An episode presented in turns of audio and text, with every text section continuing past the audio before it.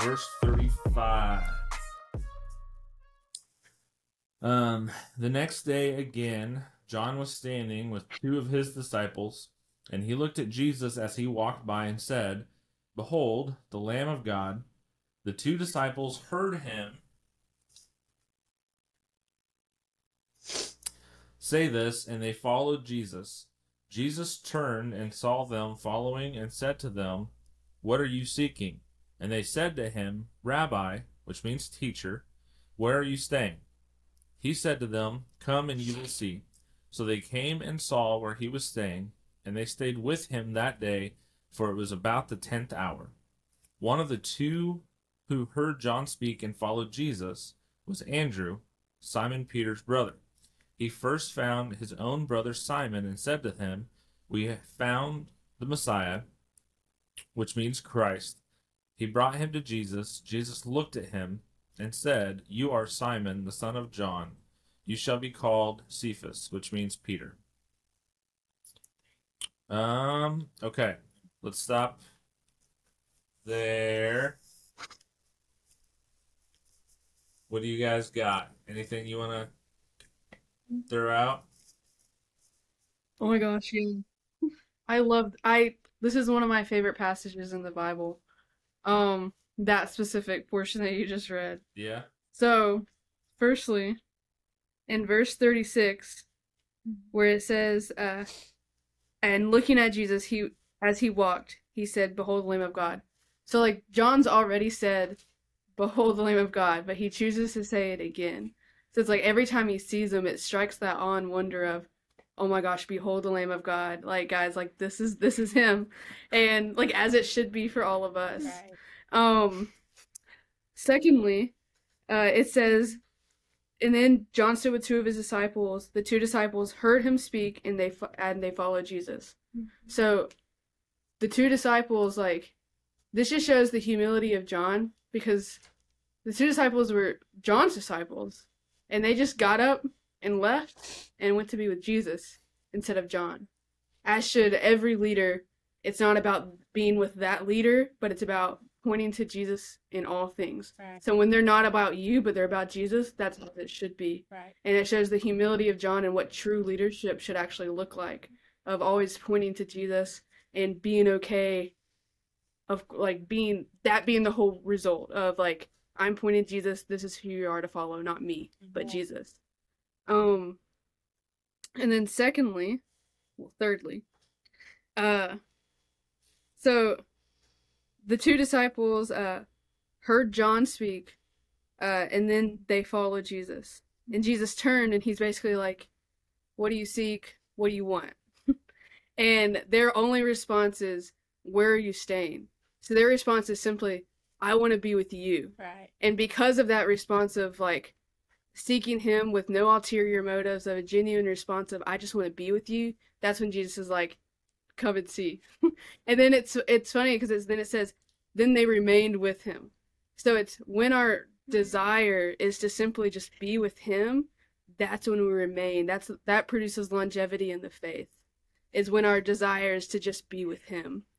Um and then I think it's so funny how then it points out how one of the two who heard John speak was Andrew, Simon Peter, and then he goes and gets Simon Peter. So the result of being with him was produce this evangelism desire to go and get his brother. Uh, and then it produced two two of Jesus' closest friends. That one desire of simply wanting to be with Jesus and going after that and simply asking, God, where are you staying? Because I just want to be with you. That produced two of the 12 disciples that changed the entire world Right. um, and spread the gospel further. Um, I think that's all I got. That's awesome. I love this verse. Piggyback on the point you made about um, uh, John's humility, um, you know, letting his disciples go off. I'm reading through uh, First Corinthians right now, and uh, in there, Paul addresses there's, uh, I mean, the church in Corinth is very um, immature still. They're very young in their faith. Um, Paul even says that you know he he couldn't give them actual food because they weren't ready for it because they're still babies basically um, in their belief. And uh, one of the things that he he addresses a lot in First Corinthians, uh, but one of the things he addresses is um, specifically there's people saying, well, I'm I'm a follower of, of, Paul, and then one is like, well, I'm a follower of Apollos, and another still is like, I'm a follower of, uh, I think he says Peter, and then another's like, well, I'm a follower of Jesus, and Paul's like, no, like it doesn't matter, like I don't matter, Apollos doesn't matter. Which, if you're not familiar, Apollos was another uh, teacher at the time, um, and you know Peter doesn't matter. Like we're all just trying to point you back to Jesus, and I may uh, plant the seed and then Apollos may water the ground. Um, and then, you know, and so it's not about a specific teacher or a specific uh, ministry or um, anything necessarily like that. It's it it should all be going back to Jesus. Um, I saw a a I heard a quote the other day, um, and I actually almost ended up sharing it to the the Facebook page, but I couldn't I couldn't cut it down and get it to sound where I liked how it sounded, but not being like too long to share. I may, I still end up doing it. Um, but it was, uh, if I can remember without butchering it, um, whatever you draw people with, inevitably you are drawing them to. And so it's the idea of church. If you know there are there are good things that we have in church that can be beneficial for the people that are in the church body. Um, you know, a a good kids ministry is one. Um, you can have good worship. That's one. Um, you can have, I mean, greeters that are at the door that are smiling and, and all that. But if that is your main focus, then instead of those things drawing people in in order to draw them closer to God, you're drawing people in to draw them to good music, or you're drawing people in to draw them to their kids having a, a cool experience on a Sunday morning, or you know whatever. Um, and so the and I think it's it's really really easy to get to the point where we almost put uh, ministry or um, you know whatever we feel our calling to or, or things like that at a level where they are even above uh, God or above our relationship. Um, you know, i it seems kind of crazy, but I've, I've I hear people talk about it frequently that are in ministry, and I've heard uh, um, I, I've seen some people that have dealt with it themselves too. But the idea of even actually having your your ministerial role as an idol above God. Um, it, it's something. It sounds really weird, but it's it's I would say even above just possible. I think it's common, yeah. um, especially in the the church in in the West. Um, but no, that that stuck out to me that uh, you know Paul was uh, even later on down the line. Um, Paul is still you know calling that out, and then we still see, like I said, in the church today, calling that out. Like there's so much about you know, I, I really like this teacher, and so anyone that says anything negatively towards him, I'm going to come out against them and talk about how horrible they are, or vice versa, or, you know, I really like this guy, so I'm, I'm going to, whatever he says, I'm going to defend him. Um, but, I mean, you, ultimately, you should be a follower of Jesus, and you should be taking everything that these other people say, um, us included, back to the Word um, and, and, and challenging it there. Um, you know, I don't want people to be a, a follower of of uh, of Jesse or Aubrey or Jess or Tiffany or basically biblical or, or anything like that. I want to make sure that we're pointing people to Jesus in everything that we're doing.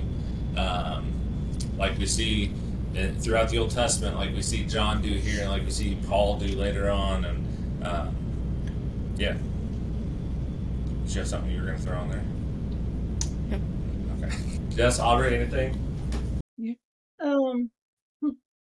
Well, I was just gonna talk about um the testifying part. Uh, John didn't say like, "Come follow Jesus." All he said was, "Look, behold the Lamb of God." all he did was testify to or witness to Right. who Jesus was. He didn't say, "Come follow him." Right away, the, the disciples heard who he was and they followed him right away. Um, He didn't try to convince them of why they needed to. He just who the person was. That is good. I like to always mention, and I know most people know this, but well, I say that. Um, but Cephas also means rock, and so Jesus translated or changed Peter's name to rock. And that's always been kind of cool to me because what you a lot of times hear about Peter, the first thing people hear about is him denying Christ three times. And so, like, Jesus changed his name already before he even became, you know, the the Peter that everyone hears about later, um, the one that you know the Catholics say basically created their church. Um, I know you have mixed thoughts on that, but I'm just saying, like, he's a very known figure. Uh, but at this point, he was not. This was before he denied Jesus, but Jesus knew it was coming, and he still named him that before he changed. Does that make sense? Yeah. I think it's cool how I think we had talked about this a little bit um in a previous podcast of some sort. I'm not sure which one, but um I had mentioned what one of my uh roommates had uh posted about um how we don't really know ourselves until we know Jesus because we're made in his image. Right. So we're never going to find our identity until we find him. Um, and so just like Peter, like he didn't receive his new identity in Christ until he met Jesus. He didn't really find out who he really was. He didn't find out like, man, like I'm actually a rock in him. Um, until he met Jesus. Yeah. And so like he was kind of lost until at this point when Jesus is like, This is your new identity in me. Right. That's good. All right. Verse 43. The next day, Jesus decided to go to Galilee. He found Philip and said to him, Follow me. Now, Philip was from Bethsaida, the city of Andrew and Peter. Philip found Nathanael and said to him, We have found him of whom Moses in the law and also the prophets wrote of Nazareth, the son of Joseph. Nathanael said to him, Can anything good come out of Nazareth? Philip said to him, Come and see. Jesus saw Nathanael coming toward him and said to him, Behold, an Israelite indeed, in whom there is no deceit. Nathanael said to him, How do you know me?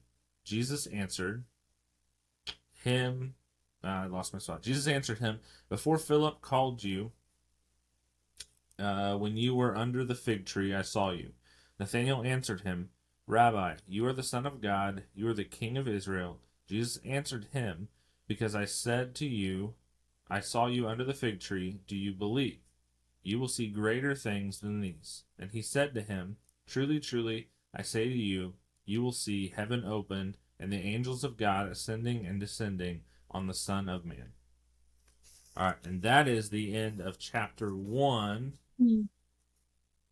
I think it's so it can be kind of difficult. I think to get if you're just reading through because I mean you're, you're just like so you're, you're just reading conversation back and forth. Jesus said, Nathaniel said, Jesus said, Nathaniel said, um, and so I think it can be difficult to do but I think it's it's important, and I think it can get you more out of what you're reading. With this um, asterisk, you need to be careful doing so, but I think it is it can add a lot of benefit using your imagination some while you're reading and actually trying to picture some of the scenes that are being described. Right. Um, so like, th- and this is a, a small kind of example of that. But uh, in what we read here, when uh, Nathaniel's first told about Jesus and he's from Nazareth, he makes a comment, "Can anything good come out of Nazareth?" And I think that's, um, I mean, obviously that is kind of a, a slighted comment towards the uh, area of Nazareth. Um, Yeah. I don't know if it's uh, in jest or if it's uh, uh, serious or or anything like that. But I, I think it's good to see those conversations as conversations and kind of um, picture it a little bit, even maybe give the people a little bit of, of personality, um, so it's not just reading words off of a page. Well, I always picture. I, mm-hmm. I can't read anything without like picturing it. Like I have to put put the people there. Yeah. So then when but now since I've watched The Chosen, that's what they all look like. Like that was not what they all looked like before in my head. But but it is now. Um, you guys have anything else you want to touch on there before we start uh, oh, we gotta discuss Nathaniel. chapter two? Okay, well let's discuss Nathaniel then. We just read it. We didn't do any discussion. What do you mean? Okay, let's discuss. I mean, he discussed like, can anything good come from Nazareth? I've always thought that as like a, can anything good come from Nazareth? Kind of like, I would have been growing up with Fitzgerald Aubrey. Mhm. Um, like what? Uh, I have always pictured it that way, and which I think makes it more powerful because that goes back to show like Jesus's humble entrance to earth. Like he came from a town where people were Mhm. like, "What Nazareth?" Um, so I definitely feel like that's intentional there. And then, um, mm-hmm. Oh, of course, you know, I mean, it's self explanatory when you read it and pay attention, but Jesus makes sure to tell him, like, you believed because you saw, because I told you I knew what you did. But, you know, it talks about in the Bible how, like, blessed are those who believe without seeing. And uh, that's what that's kind of reverting back to. Like, we should, um, in today's society, especially when so many people are so against the word because they don't have proof, the word itself is literally prepared for that. They know people are going to struggle with believing without seeing. So Mhm. obviously, Amen. Nathaniel even Yeah. saw. Jesus face to face and still was like, you know, And so, to to kind of jump on that point real quick, um, I think uh, it's the idea of faith. In, specifically, I would say in like America today, is not really great. It's not actually the faith that's talked about in the Bible. Um, so, faith is not a belief in something that lacks all evidence, uh, just completely, as a lot of people describe, blind faith. Um, I actually did a, uh, so we're getting ready to move. Um, we're staying with my parents right now, um, and my my dad's a pastor. His church is doing, uh, they're going through different books of the Bible and just doing like a, a verse by verse like study. And uh, my dad was out of town uh, yesterday, Wednesday, and so he asked me if I would fill in for him, and they were just starting Hebrews 11, the Hall of Faith. Um, and so I kind of introed it talking about that, that the the whole idea of faith in the Bible is not this blind faith that has no grounding in anything evidential whatsoever. Um, I'd compare it actually more to if, if I get on an airplane and I'm, let's say I'm leaving from uh, O'Hare in Chicago and I'm going to land in, uh, yep, reppin' Jess, uh, except you got a St. Louis Blues sweatshirt on. I know. Don't even. I knew you were gonna say it. So, so let's That's say- embarrassing. let's say I'm leaving. She's covering it up. Let's say I'm leaving from. Uh, I'll just in the editing, Jess. I'll just put like a random block there so you can't see. Okay, I appreciate that. so let's say uh, uh, I'm leaving from O'Hare in Chicago and I'm flying down to Atlanta, and um, you know, I when I get on that plane, I have faith that I'm going to make it to my destination. Now, it's not completely blind faith. I have faith based on a reasonable amount of evidence. I've seen a an airplane go before. I've seen one take off. I've seen them land. I know people that have been on airplanes before. I've been on airplanes before. Um, I have a, a general understanding of the physics that are involved to make an airplane take off and stay in the air and then come back down and land safely. Um, I have a general understanding of the training and everything that a pilot has to go through. And so, with that, yes, I have faith in the pilots and their abilities and the plane and all that, but it's not faith lacking any evidence.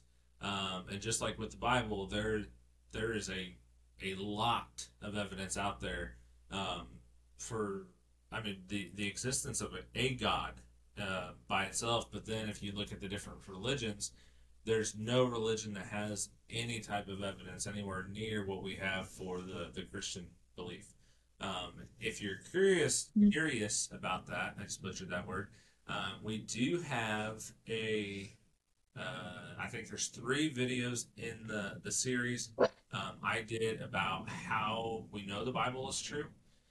um, you can actually, I will link those in the description, but I break it down going through that, just the the evidence that's there. Um, and it's not something that you have to take just blindly. There is there is an aspect of it that you have to believe without being able to see completely. Um, but there is evidence that uh, you're, you're making a best educated guess you can with the evidence that's there. Um, so, all right, you guys Yeah. go ahead. I went off on a tangent on. Well, the the scripture even supports that because um, Philip told Nathaniel to come and see for himself. Yeah. It wasn't just like like you said, it wasn't just blind faith. He said, Right. "Come and see," and then finally, um, Nath- or yeah, Nathaniel was like, "Oh, you are the King of Israel. You are the Son of God." So we even see with um, with Jesus after he raises Lazarus from the dead. Um, there's a part I don't remember what town he's in, but uh, the religious leaders of the day say specifically that they're going to like that they they they're going after Jesus already, but they hatch a plot to come after Lazarus too. Now, why would they come after Lazarus? Well, it's because Jesus was taking Lazarus around with him. Um, I mean, if somebody dies, they're dead for three days, and then they come back to life. That's going to be pretty significant, even without the technology that we have today. That's going to spread by word of mouth pretty mm-hmm. quickly. And so I imagine Jesus is mm-hmm. walking out with Lazarus. He's talking to people, and he's saying, "Hey, the stories that you heard about this guy getting raised from the dead, that's this guy over there." Um, and so even Jesus brought along evidence to show what he did. Lazarus is dead for. Mm-hmm. Four days, sorry, not three days. Just don't want any heresy there. but uh, uh, even Jesus was bringing along evidence to show Good one. what what he had done Mm. uh, to, to back up the claims that were being made. Um, so we should be willing to do the same. And, and everything that Yeah. we believe, I think we can re- relatively back up. Yep. Well, what a guy too! Like, he brought evidence because he knows how we are sometimes. All the time. he knows that sometimes we need to see Mhm. to believe. Right. Just like when Thomas was like, uh, well, I want to feel the holes in your hand. Jesus wasn't like, no. He was like, here, feel them. you know, like he does, you know, give us what we need in those moments, which is wild. Like, why, why would he do that? But it, it's his grace and mercy Mhm. to give us Amen. the evidence that we need because we lack such faith. So I thought you were going somewhere. Well, I think it's cool also how Yeah. do what? I, I was just gonna say I thought you were going somewhere completely different with that, Uh, Aubrey, because I thought you said and like when hummus was like, and I'm like, interesting analogy. No, I wasn't. Oh, man. No. I was also gonna say how I thought it was really cool how um Nathaniel says, How can anything good come out of Nazareth? Yet Jesus still meets him. Right. I'm like, bro, someone said that about me. No chance that you're gonna meet me. Absolutely not. But yet Jesus still meets him in his grace and mercy and shows his intentionality um and his compassion uh for us even when we really fail. Yeah. Um and also thought I thought it was cool how in the end in verse 51 he says you shall see the heaven open and the angels of God ascending and descending upon the son of man. He's like, "You know what? And I am Jacob's ladder that you heard about and read about Right. in the Old Testament." Um We just read. so he's like even reassuring like, you know, like first like you're going to come and see Um, now I'm gonna show you that I knew where you were. Now you're gonna see greater things, and I'm Jacob's ladder. Yeah. Um, in the Old Testament that you've been reading about. Right. That's awesome. Hey everybody, I hope you enjoyed that video. We release new content every week, twice a week, once on Tuesday and once on Thursday. So don't forget to like and subscribe so you always see the newest content we have coming out. If you want to, you can check out a playlist that's down here and it'll take you into another video of ours that we think you're probably going to enjoy. Thanks. God bless.